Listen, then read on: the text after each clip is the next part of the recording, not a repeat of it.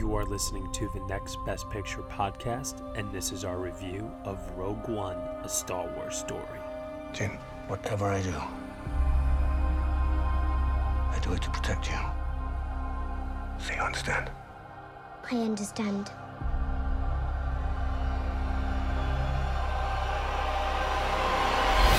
All right, everybody, that was the trailer for Star Wars Rogue One, or Rogue One Star Wars, uh, Rogue One uh, Star Wars Story, whatever you want to call it. It is Star Wars, people. It is a time to feel fantastic. It is a time to be excited. It is a time to nerd out and feel okay doing so.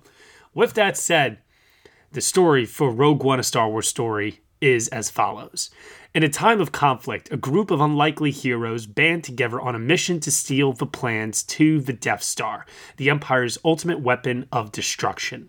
This key event in the Star Wars timeline brings together ordinary people who choose to do extraordinary things, and in doing so, become part of something greater than themselves. The story, uh, excuse me, three, two, one. The cast includes Felicity Jones, Diego Luna, Ben Mendelsohn, Donnie Yen, Mads Mikkelsen, Alan Tudyk, Riz Ahmed, Jiang Wen, and Forrest Whitaker. The director is Gareth Edwards, and it is written by Chris Weitz and Tony Gilroy. Joining me for this review, I have Kristen Lopez. Hello, everybody. And Kristen and I, uh, we're going to just share a little disclaimer with everybody. Uh, Kristen and I have reviewed this film before, and this is actually our take two, as it were, as we actually had a recording that went amok uh, previously. But we want to get this out there for you guys. We know you're desperate to hear our thoughts on the film. So with that said, Kristen, tell everybody how you felt about Rogue One, A Star Wars Story. Well, I guess I'll preface this with my own kind of background with the Star Wars franchise. Um, as of last year, I could have gone through life without ever having seen a Star Wars movie. I didn't see the original trilogy till last year, actually about two months before Force Awakens came out. Um, and I wouldn't have had any interest in Force Awakens if certain casting decisions didn't kind of require me to go. Um, so I, I watched the original trilogy and I liked it just fine. I mean, I don't think I'm ever going to be a dyed-in-the-wool Star Wars fan. Force Awakens, I thought, was enjoyable. Uh, it was a good standalone movie. It's, yeah, kind of a rehash of A New Hope, but it worked for me.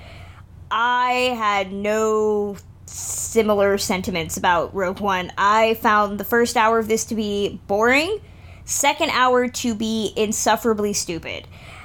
The first hour is essentially exposition. I guess, I, I don't know how much you could say Gareth Edwards controlled it, whether, you know, the first half versus the second half, but the first half is all set up with uh, Jyn trying to hook up with, uh, or meet up with this freedom fighter that raised her as a child. Once we meet him about the hour mark, he effectively is dispatched from the narrative, and the movie effectively starts over again and goes into an entirely different direction. And, I, you know, it just leaves the first hour feeling pointless. Uh, the second hour has this these characters coming up with this plan to steal the Death Star plans, but there's no camaraderie between this ragtag team. There's no personalities to any of these characters, so when the stakes are high, you could care less about what's happening. And decisions are made that are just written poorly. Everybody's let down by weak characterization. A strong female heroine in the last film is essentially undermined by a regressive return to daddy issues, the movie. I did not like anything. This movie is nice to look at. It's weird as hell looking at some of the C G I that they're utilizing. And that's about it. That's kind of the, the most complimentary thing I can say. Well, all right then. I guess I will echo some of that and say that I myself um, was a Star Wars fan at a very young age. My father uh, owned the original V H S um, trilogy box set. Although something tells me it was, yeah, it was it was pre before George Lucas kind of meddled with the films. So I got to appreciate Star Wars like the way we were supposed to appreciate it, which was awesome. So I grew up as a fan, not a big fan, but I enjoyed the movies.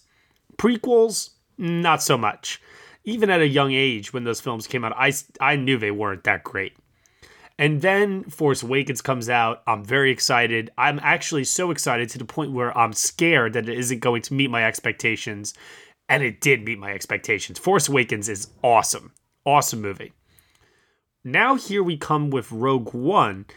And Rogue One, although it does answer a very glaring plot hole in regards to the construction of the Death Star and attempts to tell a very interesting story, it turns out to be uninteresting and also inconsequential due to the nature in which how this film actually ends.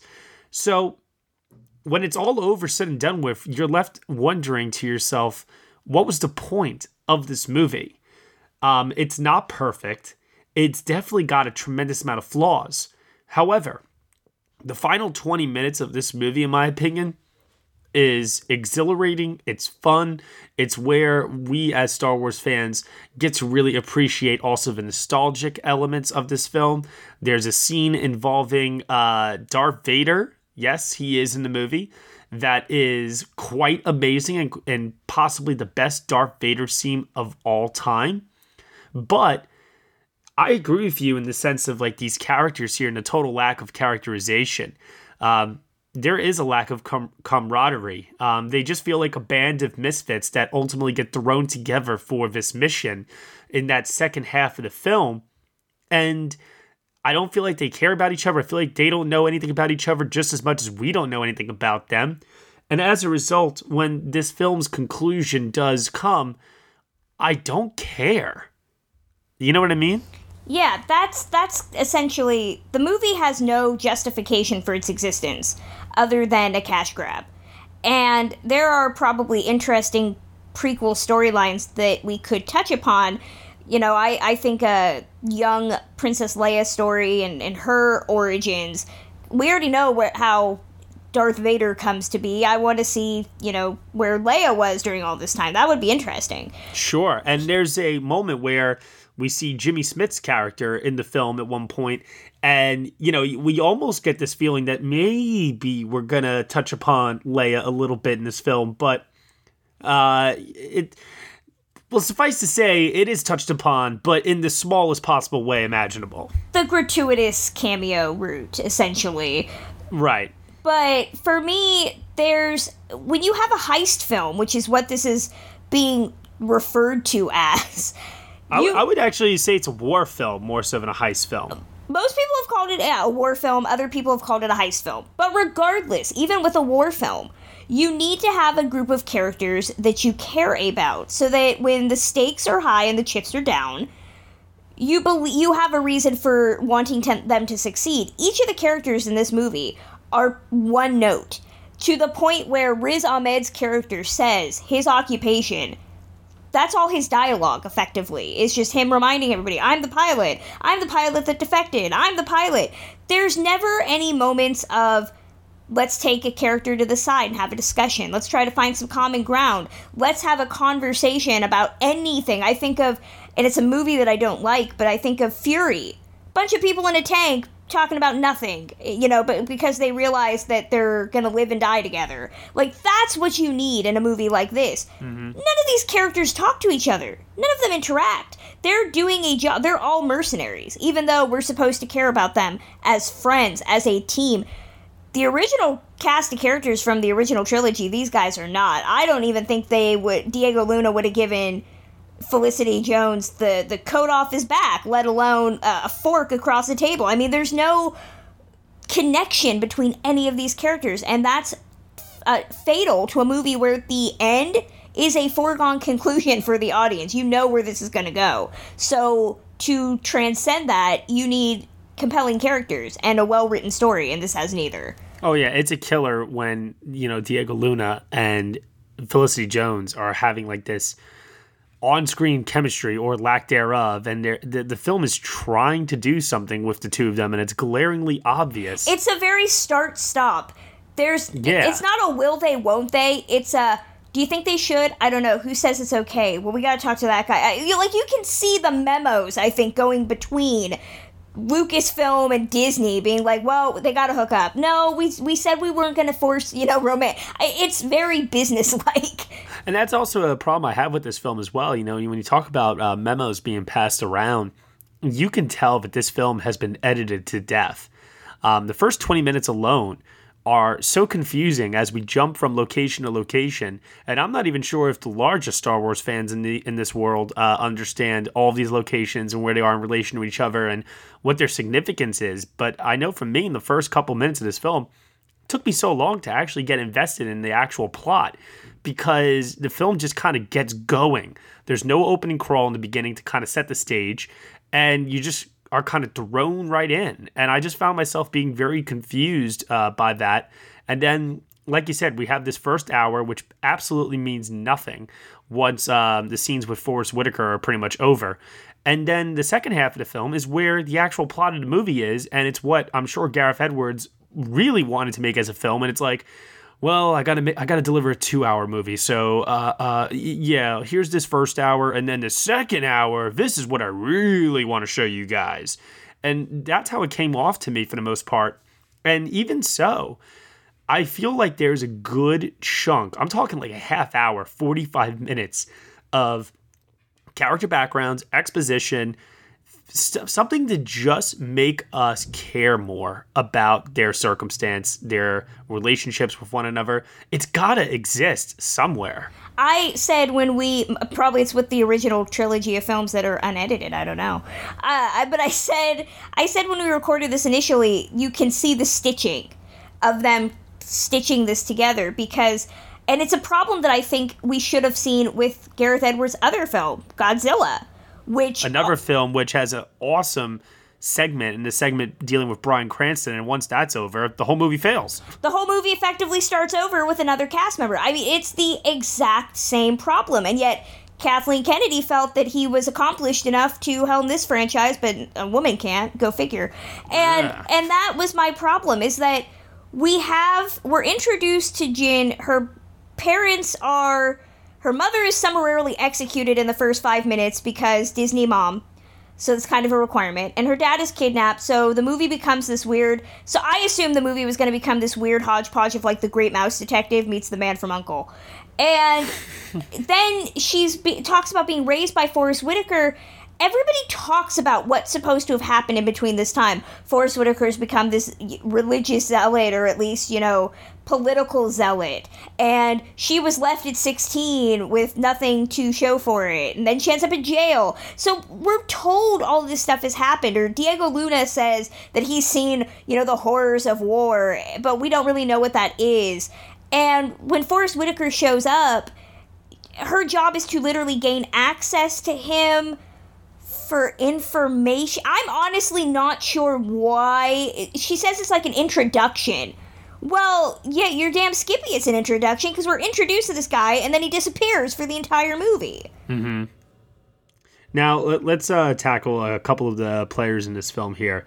Uh, what did you think of Ben Mendelsohn playing the antagonist, if it were? I think Ben Mendelsohn's super fun. If he had reprised his character from Girls, I think I would have had a lot of fun with this, but or, or just turned it into Animal Kingdom, I think it would have been great.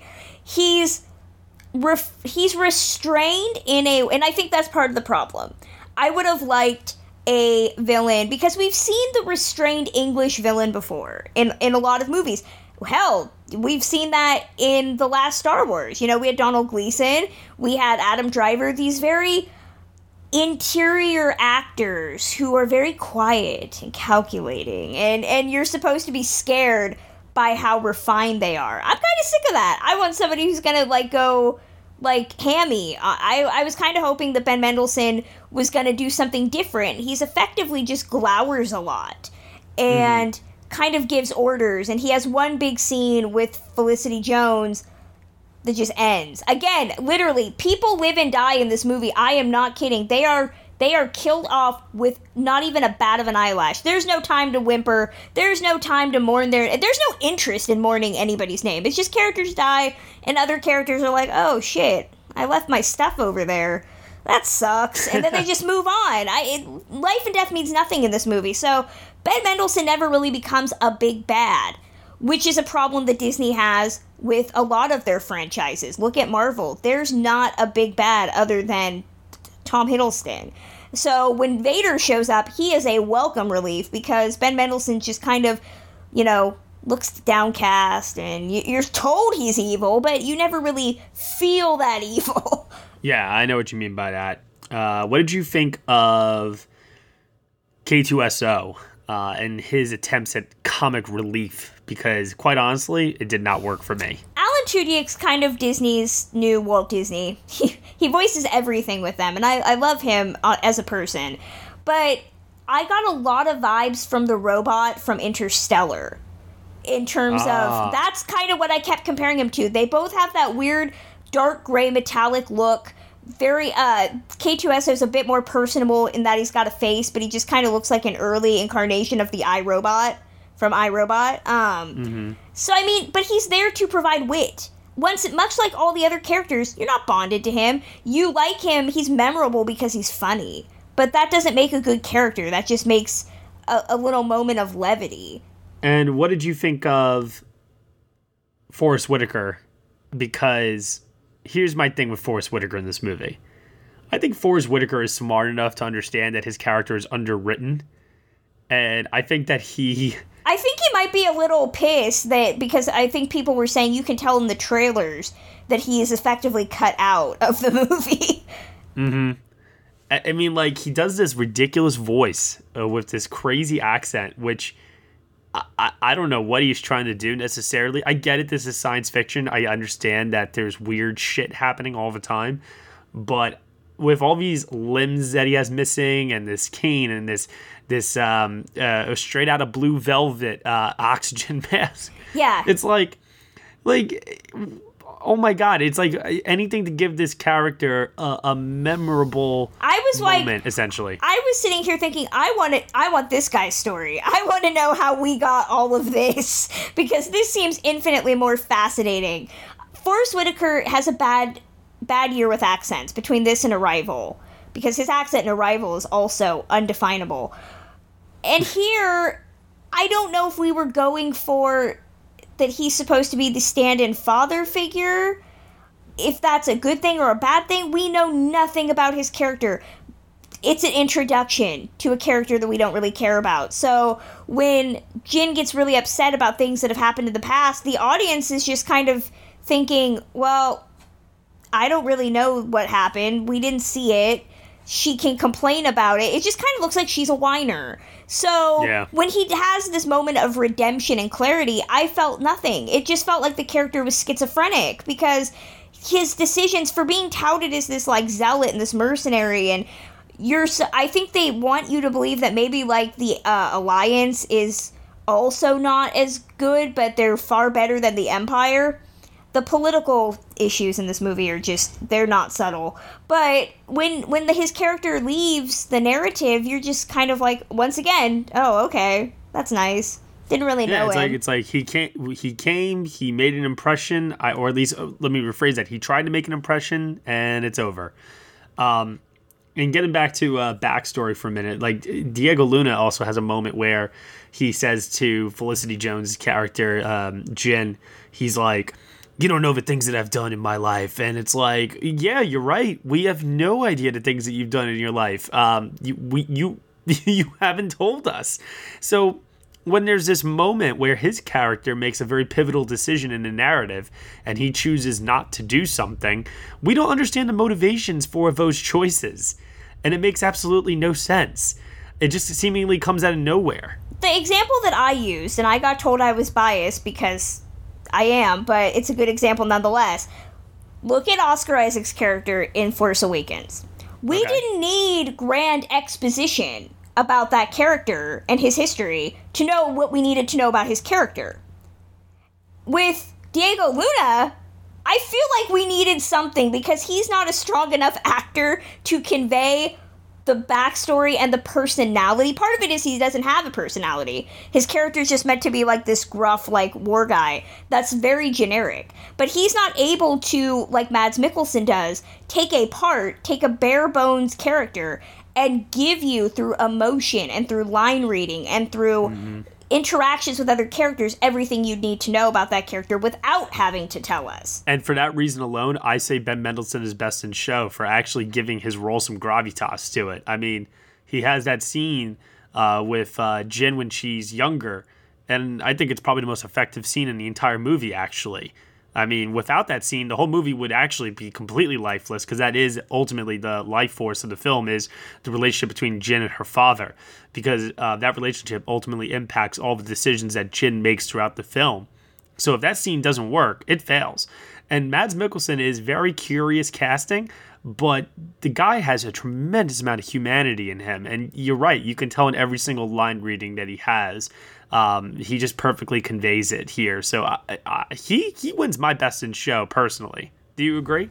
I, I could agree with that. I I know we'll talk about it in the spoiler section, so I'm going to save my whole daddy issues rant for that because I don't want to spoil anything. No problem.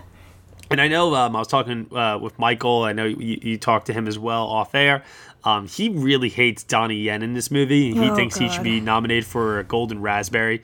I don't personally think that. I don't think he's terrible in the movie, but I do think that he too suffers from his character not being explored enough um, because he's, a, let's just put it this way, he's a blind warrior who uses the Force or a semblance of the Force. Uh, we don't really know. Th- I, I that's will, kind of I the will problem. give the proper context for this character. He is the mystical cripple. That's essentially what he is. And I can say that because I am a disabled person. So, yeah, for, for me, Donnie Yen as an actor didn't bother me. I have none of his past work to use for context, but I thought he was fine. I thought his um, companion dude, I don't know if they were lovers or friends or something. I don't know. The big fucking gun. Uh, yeah, exactly. Either way, I think it was an interesting story element, but I thought they were, they had good chemistry. Um, but yeah, he's, I am a huge hater of when we try to make disabled people mystical or otherworldly, and they do it a lot with blind people. That concept that mm. their like senses are heightened, that they're like modern day Spider-Man, because apparently um, they believe that comp- your other senses compensate is taken to like eleven. So for me, watching his character have a cane and then hold that like midair and start busting into a sprint. Doesn't even have to worry about what's in front of him. He's on a beach, man. You're lucky you didn't trip over like a gopher hole or something. I mean, just watching his character as a disabled person, I'm not blind, but I'm disabled. I still was like, really? We're going to go down this road again? That he's, his whole thing with the Force is with me. Um, I know that the Force started out originally as, like, karma, and then it's slowly transmorgified into being, like, organized religion, and the movie effectively has a conversion scene at one point, but I had to look at my friend at a certain point and be like, so, using the Force, quote-unquote, helps him see, I'm assuming, that's how it's presented, somebody could tell me that that's not the intent, that's how it's presented, so if I th- say that the Force is with me, and I get up and try to walk, and I fall down, am I just not like thinking hard enough? I don't know, but I hated that character trope so much. Yeah, I, I completely understand what you mean by that, and I can see also too how it could be irritating as well. So uh, it's definitely a lot of questionable choices in this movie for sure. Now I know that we've spent a lot of time talking about things that we don't like in the movie. I'm going to actually save uh, some positive thoughts for my final thoughts and grade. Uh, so, Kristen, let's pass it off to you first before we go into uh, spoilers. Final thoughts on the film, grade out of ten, and any Oscar potential. I have this for visual effects and some sound text, but that's about it. Um, in terms of overall thoughts, Star Wars fans are going to eat this up. It doesn't matter what I say. I'm just going to be called hater, that I don't understand the franchise. I'm fine with that. Um, I mean, it looks beautiful. I, I mean, yeah. Um, oh, Greg Fraser shoots the hell out of this movie, in my opinion. Um, the weird C G I res- resurrections of specific characters is weird as hell, but it's, like, morbidly fascinating to see. Um, and Yeah, that's all I got. I can't try to lie and say I liked more than I did. Uh, but overall, I give this... I was a little bit higher in the first recording. This is take two, and I give no fucks, so I'm going to say four out of ten. Oh, Jesus Christ. Okay. Woo. All right. I'm going to send a SWAT team to your house to protect you, just F Y I. Uh, and as for me, uh, I am definitely higher on the film because, like I said, the last twenty minutes of the movie more than make up for uh, a lot of misgivings that I did have with the movie. And what can I say? Uh, my little inner uh, little inner fanboy uh, was ignited in those final twenty minutes. So a part of me did feel pretty damn good about how this seamlessly blends in with A New Hope. Um, as far as uh, some other thoughts, too, and some positives I want to just throw in here, I really, really appreciate the film for casting a very diverse cast. Um, this isn't a bunch of white dudes. This is a, a bunch of different people from different races coming together, and the lead is also a woman as well. So I really do appreciate uh, that take on the story here, and that they went in that direction. I wish they had given more character, but I appreciate the effort. Uh, Michael Giacchino's score, um, I haven't listened to it on its own. I'm sure that when you listen to it on its own, it's fine. But within the context of the movie, I really missed John Williams because I don't think that Giacchino uh, was able to reach the highs that Williams is able to consistently reach all the time with his work. So that was a little bit of a drawback for me. But like I said, I'm going to try and keep this in the positive column because uh, ultimately my grade is uh, positive. And I will say that I thought the C G I was fascinating, even though I don't know if I necessarily agree with it. And we'll get into that in spoilers. And, hmm. I will say this, too, that if you're, you're right, if you're a fan of this series, you've already made up your mind. Hell, you've probably already seen the film in its first opening weekend. So it doesn't matter what I say at this point. They've got your money. And they're going to keep on getting it, too. So with that said, I give Rogue One a seven out of ten. I was leaning towards a six out of ten. But man, those final twenty minutes for me was just so so much fun. I, I, I had to. I just had to boost it a little bit. As far as Oscar potential goes, visual effects, sound. Uh, I'll, I'll say both sound categories for now, sound editing and sound mixing. But yeah, nothing more than that. No production design, no makeup, n- none of that, in my opinion. Because I think there are going to be quite a few people in the Academy that are not going to be as high on this as some of the fanboys out there. So we'll see. In any event, though, let's move over to our spoiler conversation surrounding Rogue One, A Star Wars Story.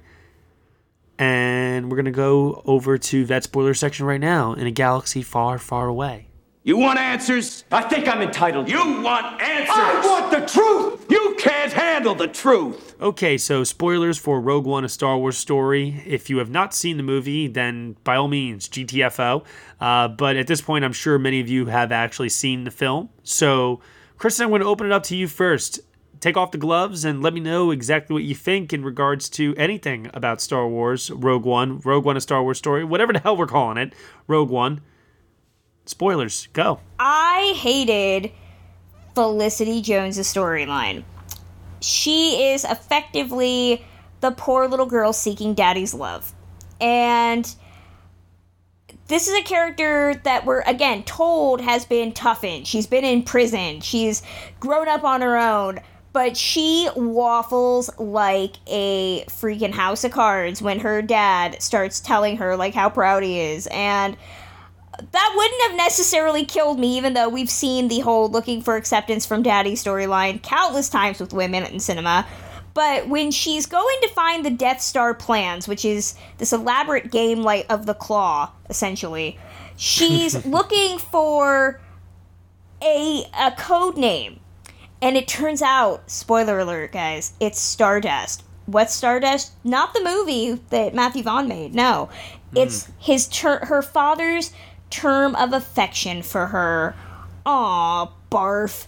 Okay, you know what? I guess Princess was a little too on the nose. Peaches was taken. What the hell? We are in twenty sixteen, and this entire reason for her to steal the Death Star plans is so that she can connect with her long-lost papa?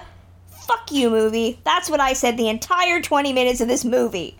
I also agree with you, uh, and you mentioned this earlier, that when her mother does get killed by Ben, Ben Mendelsohn, Uh, she immediately is all about her father and doesn't really give a shit about her mother, which is like so weird um, that she's not like traumatized by this. And Ben Mendelsohn at least acts like he's, you know, upset by this, but she's all like, daddy, daddy, daddy. It, it is really weird, to say the least. Um, yeah. And l- let's talk about the C G I in this movie as well for a moment here. And I'm, of course I'm referring to the resurrection of Peter Cushing. And also um, the de-aging of Princess Leia so that we can see the way that she looked in A New Hope. I don't know how I feel about the implications of kind of resurrecting actors. Uh, for me, I thought for a second, I guess this is terms of quality, that Peter Cushing was alive for a second. And I, I just imagined he had been dead. Because it does look authentic in the second it's introduced. As things progress and the character starts moving and speaking, it becomes less convincing. There's a waxy pallor to Peter Cushing's look that's very odd. Um, and he doesn't move a lot. You know, his hands stay very uh, in place. You can see essentially that they're taking footage of a film and kind of adding di- additional dialogue to it.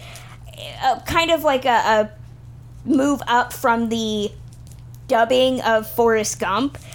It's very reminiscent of young Jeff Bridges in Tron Legacy, but the advantage for that, and especially when you're de-aging older actors, it's very easy, much like Photoshop, I'm assuming, to have that actor in a mocap suit and just kind of smooth out the wrinkles. Uh, if you saw Ant-Man, so they did a similar thing with Michael Douglas, kind of smooth out the wrinkles and just kind of clean them up a little bit. With uh, an actor who's deceased, you're creating out of whole cloth. So you have to take specific footage and manipulate it so heavily to make it feel like that character's there. And it doesn't work one hundred percent. The more they use Peter Cushing in this movie, the faker it looks. And that's a very troubling trend that I think we're going to debate a lot more as, as technology improves. I know Paul Newman actually wrote it in his will that they couldn't use his face after death.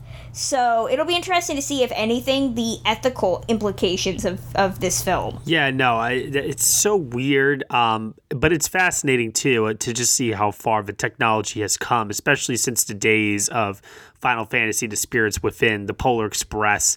You know, when you see those early C G I days, I mean, even scenes like um, when Neo was fighting all the Smiths in The Matrix Reloaded, or moments from The Curious Case of Benjamin Button. There's just so far that the technology has come, and it just it, it's incredible. And we've also seen it employed in other moments this year as well, like Captain America Civil War, where we saw a younger uh, Robert Downey Junior So it's neat. It's interesting. I'm very curious to see where the technology goes in the future. But, yeah, I'm I'm also a little concerned about some of the moral implications uh, that it could mean for actors as well. So definitely stay tuned on this one. And then also I want to touch upon uh, the thing that's kind of obvious, but I mean, I've talked to some people since they've seen the film and they tell me they didn't expect this. Everybody dies at the end of this movie. Everybody. Ben Mendelsohn, Felicity Jones, Diego Luna, everybody. So I thought for a second you were going to turn into Gary Oldman in The Professional there. Yeah, right? Everyone! That's a better movie than the one we're talking about. Just throwing that out there. it, to- it totally is. It's amazing. Um, so let me ask you, Kristen, going into this, did you know everyone was going to die? Hell no. I thought this is Star Wars owned by Disney. Okay? The only people that die are the women. And their moms, okay? I mean, yeah. that's that's kind of it. So, no, I did not expect everybody to die. Uh, I had a friend who was kind of deciding, we were discussing, he thought that maybe we were going to get references to the characters from the new trilogy. You know, maybe like somebody's granddad or something. Um, and thankfully they don't do that. Um, but I didn't expect it to be, and I think that's part of the problem as well, a very grimdark type of D C movie almost, where it's very grim. And again, it's why you need characters who are so compelling, because the fact that everybody dies at the end of this movie should be a very somber thing. You know, yep. the a what cost glory type of moment. And everybody yep. dies at the end of this movie, and we're more shocked that Disney had the balls to pull to do it. Not that the characters died, because they're not memorable. We don't even get a moment where Jin's on the beach and she like whispers in someone's ear and says, "Earn this." We don't even get that moment. uh, yeah, I was like waiting for her to like, you know, like have like a Platoon moment, like drop down to her knees and like a single tear or something. um, but no, she has like this. This hug, almost kiss thing with Diego Luna, and again, I'm just like telling the movie to go fuck itself. Um, and it effectively ends. I kept thinking, I was all, are they just gonna steal the the giant tidal wave from Deep Impact? No, they don't. But it's kind of a similar moment. Um, it would have been amazing if they had done that. Again, helping the movie think of better things than what it did. I agree. I, I felt like uh, after I watched this movie, I was nitpicking pretty damn hard at a lot of things and kept saying, I know how to make this better. I know how to make this better. I don't give a shit if you think you're copying Saving Private Ryan. Saving Private Ryan is the greatest example of a war film that had a bunch of different characters that when they started getting picked off one by one, you actually cared. Uh, there's that one scene with Giovanni Ribisi where he's crying out for his mother as he's bleeding out in the film. Spoiler alert, but this is a spoiler section. And it is harrowing. And it actually means something. And it's not that Di- like Disney doesn't enjoy stealing from itself. If you saw Moana, they cannibalized themselves for that entire movie. So yeah. It also has Alan Tudyk in it. So it's not out of the realm of possibility. There you go. There you go. Um, I'm pretty much exhausted here in terms of talking about this movie at this point. Do you have any other things you wish to touch upon, Kristen? Um, this is going on my worst of the year list, so... Oh, no. Are you serious? It is, yeah. I, I finalized... Wait a minute. You gave it a four out of ten. What about the movies you rated one out of ten? This is, like, going in, like, the ten spot. So oh, it's not okay. going high on the list, but it's got to be on my, my ten. It, it is. Oh, that's so terrible. Yeah, I'm I, so sorry. I did not like this. Again... You know, I don't blindly consume Star Wars stuff. I did enjoy Force Awakens, though. Act- Force Awakens is actually on while I'm recording this. I'm looking at it right now. And it's an enjoyable popcorn film. And this, if this is Disney's attempt to be gritty and dark, it ain't working. And this is coming from a studio that is known for being sad. I mean, it should have had a lot more pathos than what it got. But...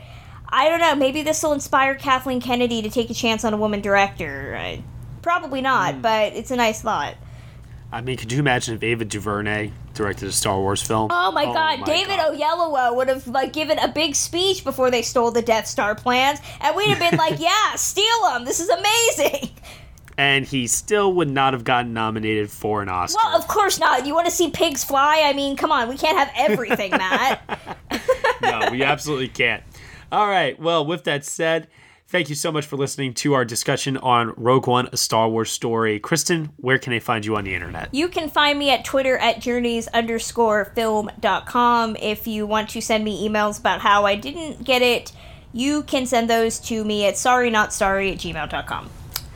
And I am Matt at next best picture dot com. For the reminder, I did give this movie a seven out of ten, which I hope is respectable enough to you people that you don't threaten me and you also don't try to come and find me. With that said, be sure to check out our full written view, review of this on next best picture dot com and also to subscribe on iTunes, SoundCloud, TuneIn, Stitcher, Google Play, and Player F M Radio for the Next Best Picture podcast. Thank you so much for listening, everybody, and we will see you all next time.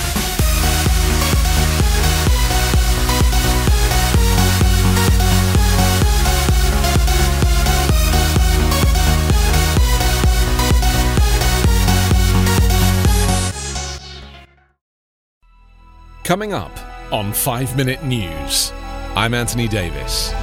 You might think it's partisan because maybe it's critical of one side or the other, but it's not. It's just the truth. And I think that's also something that's kind of unusual for Americans listening to the radio or to podcasts, because the news landscape in the States has been so partisan for so many decades. So five minute News is verified, truthful, independent, unbiased, and essential world news daily.